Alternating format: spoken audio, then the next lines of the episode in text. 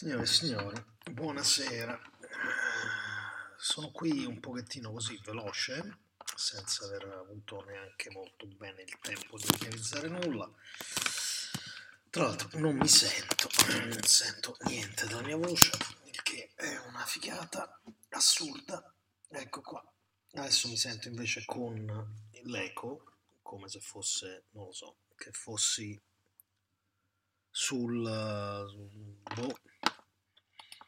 in mezzo al mare. Vediamo un po' se riusciamo a sistemare sta cosa. Ok, questo c'è, questo qui c'è. Magari voi mi sentite, io parto con un pochettino di suono, in modo da vedere se riuscite da prendere un po' di tempo e aggiustare tutti i livelli, va? Vediamo un pochettino. Allora, è solo la mia voce che non sento. Ah, eccola. Ok. Buonasera a tutti gli ascoltatori, che poi probabilmente saremo io e io. Volevo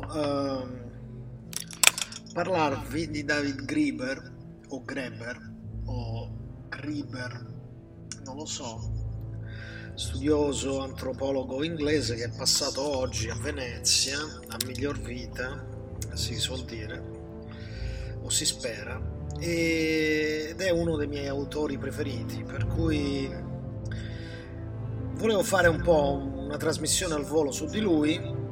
E guarda caso metto come traccia a caso stamattina l'inizio dell'Isola dei Morti di Rachmaninoff, che è un poema sinfonico che rappresenta un po' questa triste e inevitabile dipartita.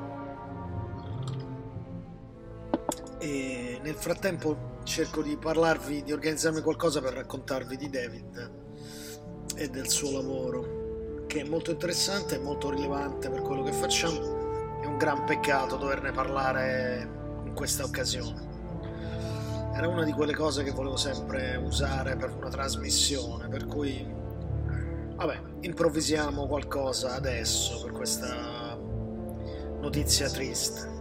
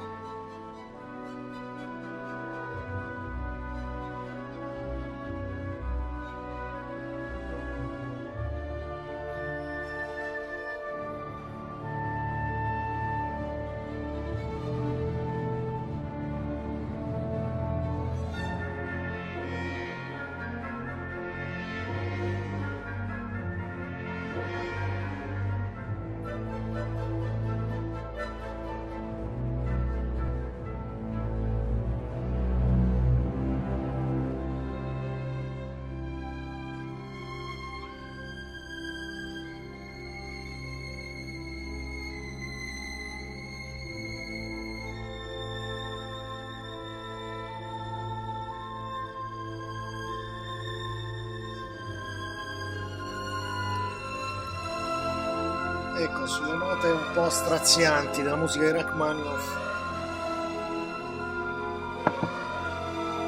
vi vengo a raccontare che per fortuna ho trovato qualche cosa da passarvi su questo intellettuale importante.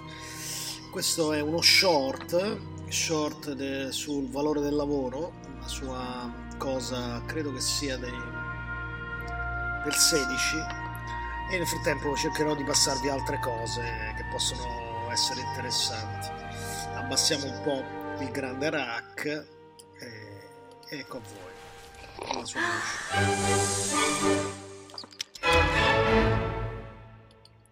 Insofar as it will be possible to create a viable economy that won't destroy the planet, we're going to have to think very seriously about what it is we consider to be valuable in work to begin with.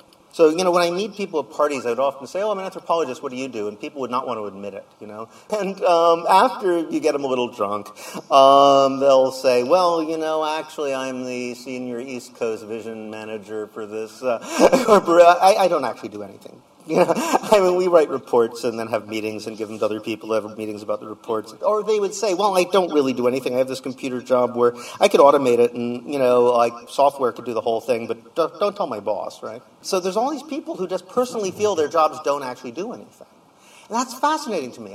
Because a huge percent of the workforce, I thought, 20, 30%, were sitting there every day thinking, I'm not actually doing anything. I hope nobody figures it out. What does that do to the collective soul? How could you have dignity in labor if you purchase? How is it? Especially, you can see how in the Soviet system they're making up jobs to keep everybody working or looking like they're working because they have a full employment ideology. Capitalism is supposed to be the opposite. A private firm should not be hiring people who don't do anything, but it's happening all over the place. So I tried to figure out how it happened. I realized it has to do with our ideology of work. It's one of the real impediments towards creating any kind of sane society is that, in the 19th century, social movements are actually quite successful in inculcating a labor theory of value. And it was an industrial-based, labor theory of value. It took the factory work as a sort of primary idea of work. But people really believed it. But it was very flawed because it was very androcentric. It had to do this ideal of productive male factory labor as this kind of paradigm for all work. And as a result, it was kind of easy to attack, so that suddenly you have this counteroffensive in the 20th century where this idea is replaced by the notion that productivity comes from the brains of entrepreneurs and you're just a bunch of robots sort of carrying out their commands. So then the question became how to validate work. So they really pushed this originally Puritan idea that work is just valuable in itself. It doesn't have to produce anything. It's just, if you're not working at something you don't particularly like, you're just a bad person, work shapes character. So in a perverse way, the uselessness of the work actually became a virtue, because anything that made the work fulfilling sort of undercut that disciplinary role of work. And this is the way people think nowadays. That's how you have these corporations that don't feel they have to pay people to do art or translation or, anything that you might do because you actually have some interest in the subject, but are willing to shell out all this money on corporate lawyers and strategic vision coordinators and people like that. So I think that the only way to shift this is we really need to move toward a new idea of what is valuable in labor. But I would suggest a labor theory of value that starts with women's work, carrying labor as the paradigm. During Occupy Wall Street, we had this web page called the We Are the 99%, where people could talk about their life situation and why they supported the occupations. 80% of them were women, and even the men were almost always in caring professions. They were teachers, or they were, just doing social work of some kind, or they were in medicine. But they all had the same complaint. I want to do a job where I care for other people and benefit them in some way. But if you want to do that, they'll pay you so little that you're in such debt you can't take care of your own family. So I almost thought of this movement as the revolt of the caring classes. So I think we are at the brink of a reformulation of what work is and what is valuable about it that could really lead to a reformulation of how we organize everything, what we think production even is. Production is ultimately the production of people. Production of commodities is a secondary moment which enables us to produce people that we'd like to have around. That's what life is really about. Ecco, capite perché dico che c'è... Ops! Grazie della sigla. Perché c'è un forte interesse, una forte dispiacere nella perdita di una persona così in grado di mettere a punto in maniera anche molto, come dicono gli inglesi, witty, simpatica, e spiritose, di mettere però a fuoco un certo tipo di discorso di altissimo valore critico e anche molto efficace, effettuale, preciso, una ottima conoscenza delle classi alte. Si tratta di un antropologo, ma anche di un lavoro storico notevole fatto per esempio nel suo libro sul debito, sul concetto stesso di origine del denaro, ed è lì che volevo andare a cascare, perché è lì che l'ho incontrato. E mentre Bullshit Job non è un libro che ho letto ancora, lo leggerò senz'altro, Debt è un libro che mi ha aperto la coccia, come si dice dalle mie parti, un libro importante secondo me. Beh, vediamo un po' un altro pezzo di Far parlare l'uomo con la sua voce, per fortuna possiamo, scaricato qualche altra cosa. Ecco, un suo intervento sul basic income. Si tratta sempre di un'intervista, sono solo 6 minuti, però dà una buona impressione secondo me del personaggio. Ve lo passo. If you look at the history of basic income, I think it's really It marks a point where we really need to reevaluate what it is that is valuable and meaningful about the things that we do every day. I remember one time my father took me aside and he said, you know, everything you see around us, this house we have, everything you see in it, I earned that with my own 2 hands, working 9 to 5 every day. You know, I would get up in the morning, I would go in, and you know, it was my labor that brought you everything you see around you. He said, David, it was horrible. Don't do that. Find some way you don't have to get a real job, you know. So I took his wise words to heart, and you know, he said, becoming an academic or something, you know. And I realized that there's like huge classes of people. It's true of a lot of people in government, more and more as time goes on. You know, their real job is to make you kind of feel like you're inadequate, that you you're undeserving, and I realize that, you know, that's what government does. All these neoliberal reforms that you're supposed to, like, put conditionalities on welfare and, like, make things more efficient, they're framed in this moralizing terms. But what they actually end up doing is, you know, creating these huge class of people to sort of monitor you and make you think you're just not doing a very good job in life. And these bureaucracies operate, you know, are creating all of these jobs where people are essentially, you know, telling you that value comes from paperwork rather than from anything anybody actually does. You know, it starts on the level where there's this guy sort of monitoring you to see if you're using all the rooms of your house correctly or taking care of your children correctly, or, you know, all this sort of benefit, like fraud conditionality, you know, people trying to decide whether you're actually married to someone, or, you know, so poor people are just constantly monitored by huge classes of people who are there just to make you feel bad about yourself and tell you you're not doing a good enough job in life. And then the middle class, there's a audit culture, everything. You spend as much time, I mean, I know this from universities, you know, sort of assessing what it is you're doing than you spend actually doing it, like increasingly more time assessing it. And that's all with forms and paperwork, and value comes from paperwork, more and more. And I think finance is just the peak of it. It's the idea that, like, you know, a securitized derivative is just a really, really, really fancy form of paperwork, which is the ultimate source of value, right? So the people who have the most elaborate paperwork are the, you know, create the most value and are the richest and are the top of the pyramid. So what would be a, you know, a left-wing position that would, like, be anti-bureaucratic? I mean, we need to grab this because, and I think it's pretty obvious. It's just like, fire all those guys and, you know, and give everybody the same amount of money. That'll work. And it'll reduce the size of government dramatically, because all those annoying people, like, you know, trying to make you feel bad about themselves, well, you know, they'll get basic income too, so they can go off and become poets or musicians or, you know, do something useful with their lives. They'll be happier too. I don't really want to be doing that. So that whole sort of mountain of paperwork will just kind of collapse. The thing that people in power fear the most is a population that, you know, has basic security and time. I mean, that started to happen in the late 60s. And look what happened. They freaked out. I mean, you can actually see this. There was, I've talked to people who were in different, like, sort of ruling class think tanks at the time, and they said there was a lot of discussion, like, what's going to happen when robots replace all the jobs? You know, we thought the hippies are bad. What happens when the entire proletariat turns into hippies? Oh, my God. It's going to be a disaster. You know, Marx has always attributed ideas of communism, labor theory of value, from each according to their abilities, to each according to their needs. It turns out he didn't make up any of those himself, really. They were just seemed to be the kind of things that were bouncing around in cafes at the time and sort of worker circles. And you kind of picked up and certainly integrated it in a brilliant way.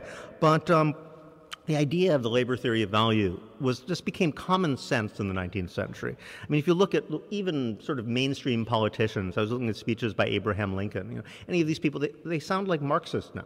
You know, everybody's talking about how, you know, all capital is derived from labor and labor must be given precedence, so forth and so on. And so they had this notion that that value comes from human labor. The problem is they had this also had this focus on production, that, you know, the factory and factory labor was seen as this sort of paradigm for all labor. It was very macho, you know, males, like guys smithing things and banging things and casting iron and so forth was production line, perhaps, was the basic image. Whereas, of course, most labor is not actually productive if you think about it. Like, you make a glass once, right? But you wash it like 1,000 times. Most labor isn't about making things. It's about keeping things the same, maintaining things, nurturing things, giving them an environment in which they can grow, caregiving, caretaking. But then the question is, how do you validate work? Well, you just say you go back to the Puritan idea. Work is valuable in itself. If you're not like working really hard at something you don't like, well, you're not a very good person. You know, you're a parasite. So that's how you can have the situation now where people actually think their work is more valuable if they don't get anything out of it. So even if you like know that you're doing something good for the world, you know, in a way you should be paid less. People think it's okay, you know, like nurses should be paid less, or, you know, because they're actually contributing, or teachers, because they're contributing to the world. So I think that we need to massively reevaluate this. If we're going to take off again, we need to start thinking about what makes work actually valuable, which is that it actually it's a form of care for other people. You know, it benefits people in a concrete way, and nobody can really decide how that happens other than the people doing it. So I think if we're going to try to have that conceptual revolution, which you know, can overcome this notion of job creators and that, you know, everybody left and right, you know, when they have they're always calling for more jobs and more work. I think, you know, because the only way they can see people as valuable is that they're like doing something they don't like very much, whether or not there's any need for it. We've caught ourselves in a conceptual trap, and I think only notions of basic income can like start us reevaluating what it is we actually value about what we do.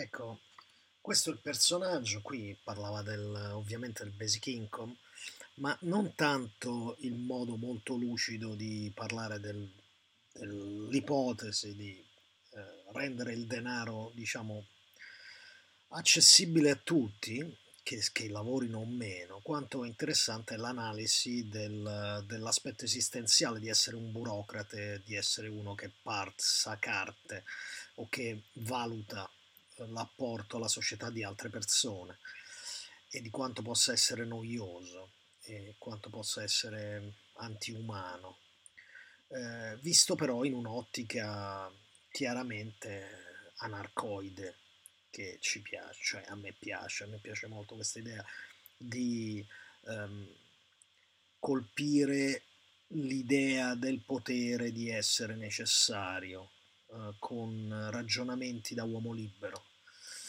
A me piacciono molto, è un po', cioè ci potremmo parlare su questo per molto tempo. Passo un altro frammento un po' più lungo, vediamo dove tagliarlo, in cui parla della sua visita a Rojava, perché David Graeber è un tipico esempio di intellettuale impegnato, peraltro molto giovane, credo che avesse 58 anni o 59, veramente una gran perdita secondo me. E sicuramente il suo pensiero, che a questo punto è congelato, che è molto accessibile tra l'altro, è una persona che scrive non da accademico ma da storyteller, da narratore, quindi è molto accessibile, per questo molte persone saranno molto contente che non c'è più. Sentiamo dalla sua voce il racconto della sua visita a Rojava. I was in Syria once, I was in southern Turkey, I was in Iraq, I was in, you know, a variety of different areas within the Kurdish territories that are experimenting with direct democracy. Can you tell me a little bit about what brought you there, and certainly from the very beginning?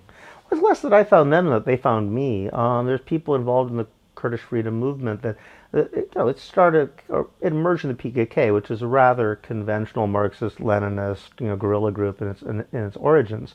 But something about its history took it in this radically new direction. A lot of it was internal processes of women guerrillas sort of asserting themselves and introducing feminism as a big theme.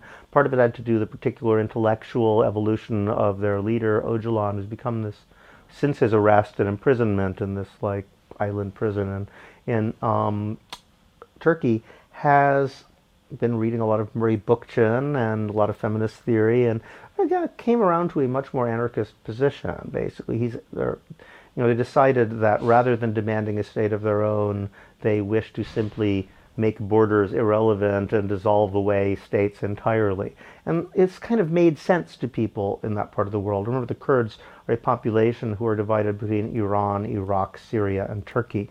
The idea of they're somehow carving a government out of that seems unlikely, and they also make the rather common point you hear a lot of, actually. People say, well, you know, we come to realize in this part of the world, demanding your own country is basically the same as saying, I demand the right to be tortured by secret policemen speaking my own language. You know, it's not much of a demand. So they've come around to this idea of bottom-up direct democracy and sort of eliminating borders is the best way that they could come up with something like a Kurdistan that would make sense. So the place is there? Can I even say the place is there? I mean, there is a physical place that you Kurdistan. Went to. Oh, I went to Rojava. Rojava is, or West Kurdistan, is the Syrian part of Kurdistan. It's a large section of northern Syria along the Turkish border. And about 2 million people there engaged in what I think considered to be one of the great historical experiments. My father fought in the Spanish Civil War, so I kind of grew up in a place where the memories of what happened in Spain in 36, 37, 38, you know, were very vivid. And so one reason I came to be an anarchist is because I always say most people don't think anarchism is a bad idea. They think it's insane, right? You know, I mean, really, no police, people just start killing each other, you know, nobody could actually organize things without leaders, you know, and in fact, my father was in Barcelona when it was run up on anarchist principles. You know, they just got rid of white-collar workers, and sure enough, they discovered these were basically bullshit jobs, that they didn't make any difference if they weren't there. So having grown up like that, I you know, understand that it's possible, but there hasn't been an experiment on that scale, like what happened in Spain in the Republican-controlled, especially anarchist-controlled areas, since, because, you know, everybody's so terrified, and people running things, like, they don't mind if people say, you know, I hate you, I want to overthrow you, nearly so much as they say, you guys are ridiculous and unnecessary. That's what they really fear. So, you know, the enemies they like are the ones who try to replace them. You know, Marxists basically, you know, the Marxists come, the police will still be there, and probably there'll be more of them, right? You know, anarchists come, the whole structures will be changed. People will be told they're just completely unnecessary, you know. And so that kind of experiment they're really afraid of. They tend to stamp it out as quickly as possible. So this is the first time, I think, since Spain that you've had a large area of territory under the control of people who are trying to do that, trying to create bottom-up direct democracy without a state. Where else has that been tried? Well, I mean, it's tried everywhere in the world for much of human history and worked fine. But under, you know, modern industrial conditions, there have been various attempts. You know, in most revolutionary history, you talk about the Paris Commune, they talk about Kronstadt, they talk about Makhno in Ukraine. There have been attempts to do so, but usually everybody of all sides, including the left-wingers, turn on them and try to suppress it. Okay, and so what are the basic minimum things that they have to organize in, or the success? Well, they run in cities, you know, it's a real, you know, country of a real economy. It's a poor one, and they're under embargo. But you know, there are people driving cars, there's traffic rules, there's, you know, there's workshops and factories producing things, there's farms, you know, there's all the things you have in a normal society. Roads have to be maintained.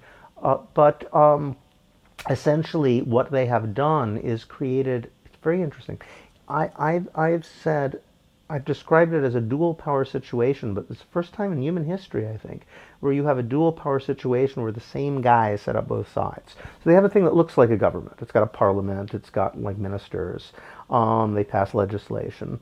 But they also have the bottom-up structures. The bottom-up structures is what they call democratic confederalism. Every neighborhood has an assembly, and every assembly has working groups. You know, there are people who handle health issues and medical issues and security issues, and each one of those groups, each assembly and each working group, also has a women's group. They have to have 40% women or they don't have a quorum, but they also have an all-women's group that can veto anything they say. So it has to be, everything is gender balanced. All officials, there's two, one male, one female of everything. Also, the army is like that. That's why they have all those famous images of the women with weapons. But that's political, too. People said very explicitly, they said, well, look, we're anti-capitalist. We've always been anti-capitalist. But, you know, I think they say the lesson of history, we feel, is that you can't get rid of capitalism without getting rid of the state. And you can't get rid of the state without getting rid of patriarchy. Well, how do you get rid of patriarchy? Well, making sure all women have access to automatic weapons is one place to start. You really can't push people around if they're armed. All right, so, and they have their women's police forces too. That so they have direct democracy, and it goes from these neighborhood councils, and those councils confederate into like regional ones and then municipal ones, and they all send delegates, not representatives, to make decisions together. They have a very elaborate system. But the key is, you know, you have this top-down system, you have a bottom-up structure. Well, what they say is this isn't a state because anybody with a gun is answerable to the bottom-up structures and not the top-down. I see. Yeah. So the people in the top can't actually force anybody to do something they don't want to do. Right. There's one exception, and that's women's rights. So they have, like, you know, they'll have laws like abolishing child marriage or something like that.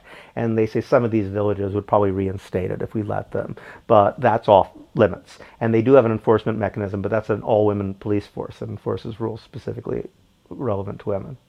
How long have they been going with these? 3 or 4 years now. And what was the inspiration? Was this the gentleman that you said in the prison? Öcalan, yes, Abdullah Öcalan. His picture is everywhere. It's interesting because, generally speaking, they very much shun the cult of personality. Like, in fact, they never have images of anybody who's alive except for him. They have pictures of people who are dead. You know, so there's pictures of martyrs everywhere from the wars, but you know, they'll never show an image of someone who's still around because that would be anti-democratic, you know, making someone out to be a charismatic leader. He's the exception, but that's because he's in prison for the rest of his life. So, you know, he's the leader and everybody accepts him as such. But the thing is, Turkey was going to execute him, but they, you know, they still wanted to get into the EU at that point, so they knew they couldn't do it. And according to law, he could put any testimony relevant to his crime. You know, he had the right to write it all down. So he decided that in order to explain and contextualize the crimes he's accused of, he would have to write 12 different books, including a 3-volume history of the Middle East and so forth. So this work has been coming out continually and is used as a sort of grounding for debates within the Kurdish movement. And he made all these declarations. We need to, like, get away from, like, purely class struggle model and understand that the oppression of women is the most primordial and immediate thing we have to deal with. We have to understand that ecology is equally important to exploitation. So they've become this sort of ecological feminist army based on principles of direct democracy. Are his works available in English? Oh, yeah. I mean, not all of them, obviously, but there's volumes coming out continually. And, you know, from an anarchist point of view, to some degree, it is a little creepy. You go there and there are all these pictures of the great leader. And I came to refer to him as Uncle Oj, you know, like Uncle Joe backwards. But, you know, he's the opposite because he's like the authoritarian leader telling everybody to read anarchism and stop being authoritarian. And it puts the old-fashioned authoritarians in a terrible bind, right? Because, like, you know, they have to do everything the leader says. The leader's saying, like, you know, think for yourself. They're like, well, you know, yeah, and obviously the young people are very enthusiastic. So, I mean, they're not anarchists, but, like, they embrace a lot of anarchist ideas. They've been reading anarchism.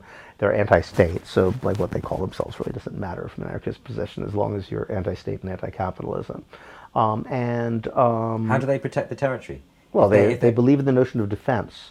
Well, the thing is, they're the best fighters in Syria. What's the difference between state and what they're doing? Because they've got their territory, so surely it's protect society. They say that like the argument they have is a semantic difference though. Well, they think not, because what they would say is that a state is a monopoly of legitimate use of coercive force in a territory. They don't have such a monopoly. It's a democratic bottom-up organization. There is no institution that can do that. So they say, well, any institution has to defend itself. Anything in nature has to defend itself. Defense is but it's waging aggressive war, or, attacking that. So their army is called the People's Defense Units. And it's also democratic. They elect their leaders. They every night they discuss the decisions and critique them and can remove them. And so it's all very much an experiment in democracy. And you'd think this is like, great. Well, as soon as they meet a real army, let's see what happens. Well, they always win.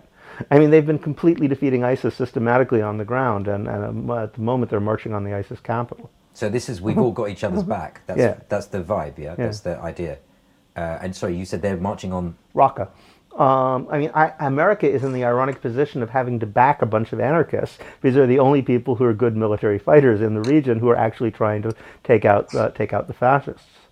I thought it was quite strange on my way here. I thought I might be asking David about project management, but given your work on bureaucracy and bullshit jobs, but in a way, these people are kind of exemplifying good project management, are they not? Oh, yeah, they're doing it. Yeah. I mean, people misunderstand. They think that, people who are against, that anarchists are against all forms of anything that even looks like a bureaucracy, any form of administration, any form of management, any form of organization even. This is, I'm sure there are some individuals like that, but, as Malatesta used to point out, if you say that anarchists are crazy people who are just against everything, all people who are crazy people who are just against everything will start to call themselves anarchists. That doesn't actually mean much about what the other ones who are always calling themselves anarchists will say. Anarchism isn't against organization. It means people don't have to be compelled to organize themselves. Sure. In fact, they believe in organization more than anybody else. Okay, because actually, the thing that I was wondering was, what are your bits of your tidbits on your tips on project management? Oh, I see. Yes. Well, I think that accountability is key. If you have a system where anybody can say what they want, you'll have to come up and nobody can be compelled to do something that's obviously stupid. You're going to have to make it a commonsensical. For example, consensus process. Everybody talks about it as if it's a complex set of rules, like Robert's Rules of Order, and they say it's oppressive. But they're doing it wrong. The idea is that nobody should be forced to do something that they violently object to. If you don't have the means to do so, whatever you do will be consensus, because you're going to have to listen to what everybody thinks, and you're going to have to, come around to a position that nobody finds violently objectionable, which is basically all consensus is. But what happens when people say we don't have enough time to listen to everyone? Well, then it depends on the situation. If something has to be done, then it is okay to say, all right, for the next 3 hours, she's in charge. There's nothing wrong with that if everybody agrees to it. You improvise. But consensus is like the default mode. And all I believe in is taking that basic principle that if you can't force people to do things that they don't want to do or they think is absolutely wrong or idiotic, then you're going to have to develop a structure of hearing people out. That's the only thing I wouldn't compromise on. Everything else is like, what's the most effective way to do that? For example, in Kurdistan, they actually came up with a very interesting creative solution to this. They say that they make a distinction between technical matters and moral or political matters. So they say if it's a technical thing, you can do a majority vote. Are we going to meet at 4 or are we going to meet at 5? Then sure. Show of hands. If it's like, should we be violent or non-violent? Well, then you have to have consensus. Okay. And then, of course, obviously, the question is who gets to decide what's a moral question and what's the technical one. So somebody might say, well, the question of 4 or 5 bears on disabled people, and that's a moral question, and so that becomes a little bit of a political football. There's always things to debate and points of tension. But nonetheless, you can be efficient when you have to, but you're efficient with the things that efficiency is more important than what is at stake. Okay. I once asked you about bureaucracy in activist circles. Yeah. Had you ever seen it? And you told me that you could possibly talk about that forever, but if you could just... Yeah, I think that's exactly what I'm talking about now.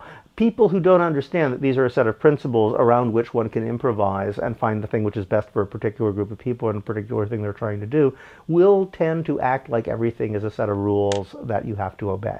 And it's so frustrating to me. I often have people who've been Occupy who are convinced that I was the guy demanding that, like, there's a rule book of consensus, because I'm for consensus. I mean, I'm not for absolute consensus. Modified consensus, there always has to be something to do. There's always been one or two people who are crazy or unreasonable or something. So, you know, everything within reason, including reasonableness. But but nonetheless, you know, there'll be some people thinking I'm the rule book guy and other people saying I'm the crazy anarchist rip-up all the rules guy, yeah. Which, like, maybe that shows I'm hitting the right point in the middle. But, you know, yes, there is a tendency for creeping bureaucratization to set in, and there's various reasons for that. I've actually, one of the things I was interested in looking at in the book is why that happens. Language is a great example of this. You know, first, on the one hand, languages are always changing. There's no language on Earth that's the same as it was 100 years ago. Why is that? Well, people like to play around. Everybody's always, you know, like doing it a little different or having fun with it a little. And, you know, gradually, you know, things, you know, it doesn't matter if you're in Sweden or New Guinea or Ecuador or anyplace else. So people like to have fun. They'll play around with the language. But on the other hand, if you tell people they're doing it wrong, they'll believe you. So if you take a rule book, you know, for how language was in 1910 and say, look, look, you've corrupted the language. They'll say, oh my God, you're right, you know, teach us how to speak right. You know, they'll all use slang and slack off and, you know, come up with funny new ways of talking, and then they'll believe you if you say that they shouldn't be doing that. And in a way, this is the fundamental dilemma that makes bureaucracy possible. So you mean, for example, language is something which happens to have rules, and right. If somebody comes in and says there's a... But the rules are changing all the time. Right. Do you think that we just like being dominated? I don't know if that's it. I mean, some people obviously do. Sometimes it's laziness. They just don't want to have the responsibility of having to decide things all the time. You know, one of the reasons we like being dominated is because that way we can blame somebody else if something goes wrong. There's a certain, you know, heavy weight of responsibility when I constantly have to be, you know, part of the person making the decision. You know, I mean, you know, in a way. The aspects of power that are pleasurable are, you know, balanced by the aspects of power which are scary. And some people definitely like it's worth the risk, you know, and enjoy the pleasurable parts a lot more than they're scared by the scary parts. And other people are the other way, you know. And that's one thing that allows power to emerge. I mean, I feel very strongly, by the way, that, like, you know, compulsory participation in direct democracy is just as wrong as not allowing people to, you know, participate. In any example of successful long-term democracy I know, some people don't show up, you know. There's usually actually a core of maybe about a third of the people, like the kibbutz or something like that, who just, like, they're the process junkies, they're the political guys, and, you know, but they're acting in the knowledge that if they do something people don't like, those people will show up at the next meeting, whether, you know, no matter how lazy they've been up till now. So, in a way, they have to, like, you know, bear everybody else's interests in mind because they don't have the right to represent them. E questo era David Graeber sulla Siria, l'anarchismo e l'anarchia, dovrei dire, e la sua visita a Rojava. Ci sono tanti altri temi che mi sono cari, che sono molto meglio spiegati da me, cioè che da me, da lui. Consiglio a tutti di leggersi Debito, la storia del debito, che vi illuminerà sull'idea di denaro. Cosa poi voi facciate con questa illuminazione non lo so, però è sempre meglio stare nella luce che stare nel buio. E ultima cosa che mi faceva piacere di dire è che un pochettino dei principi di consenso di cui parlava lui in questo frammento audio sono lo stesso tipo di principi che stiamo usando noi per auto-organizzare la radio, e come si può vedere, almeno in questo caso, il modo con cui abbiamo prodotto bene i contenuti della nostra radio ha funzionato perfettamente su principi anarchici di consenso e anche di gender balance. Io penso che la cosa che dice lui sul motivo per cui è importante, distrugge la struttura patriarcale che abbiamo interiorizzato senza accorgercene, cioè questa chiave anticapitalista e anticonsumista e anti-lavoro stronzata, eccetera, eccetera, sia parte del processo costruttivo che dobbiamo cercare. Vabbè, basta con la tristezza, abbiamo perso una grossa testa e una bellissima lingua che sicuramente non si prestava a leccare cose, ma a parlare e parlare bene. Vi metto un pezzettino di musica e poi vi saluto. Ecco, facciamo così, va. Questo è un pezzettino di una performance su KEXP di Hun Hurtu, bellissima musica mongola, buon divertimento, ascoltateli un po' e poi ci salutiamo.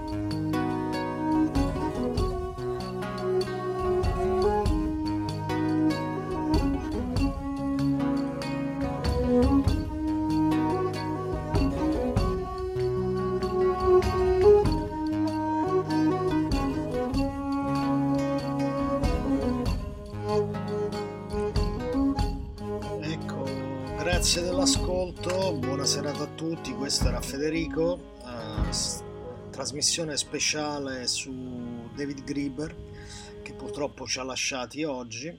Spero di avervi dato un pochettino almeno la voglia di leggervi il suo lavoro e di scoprire questo pensiero, questa ottima filosofia, un'ottima persona capace di raccontare molto bene una filosofia che io cerco di praticare. E una delle cose che ha detto, che devo mettermi bene a fuoco e che mi piace molto, è questa sul fatto che un cerchio operativo non possa esistere, non sia giustificato se non sia bilanciato nel genere almeno 40-60. Mi sembra una regola del pollice estremamente efficace, ci penserò un po' e cercherò di applicarla nello sviluppo futuro delle iniziative che facciamo. Mi sembra molto buona, soprattutto trovo buona la motivazione per questo, che è ovviamente quella di abbattere assieme a questa idea patriarcale l'idea di Stato e di Stato padre. Preferisco la madre cultura, la mia cultura madre come idea, che è l'idea di patria. Vabbè, questo è dovuto ai miei antenati, immagino. Buonasera a tutti, un abbraccio da Fred e a presto con nuove cose su Radio Antidoto, nuovi antidoti, ecco. La lettura di David Graeber è un ottimo antidoto, ve lo consiglio.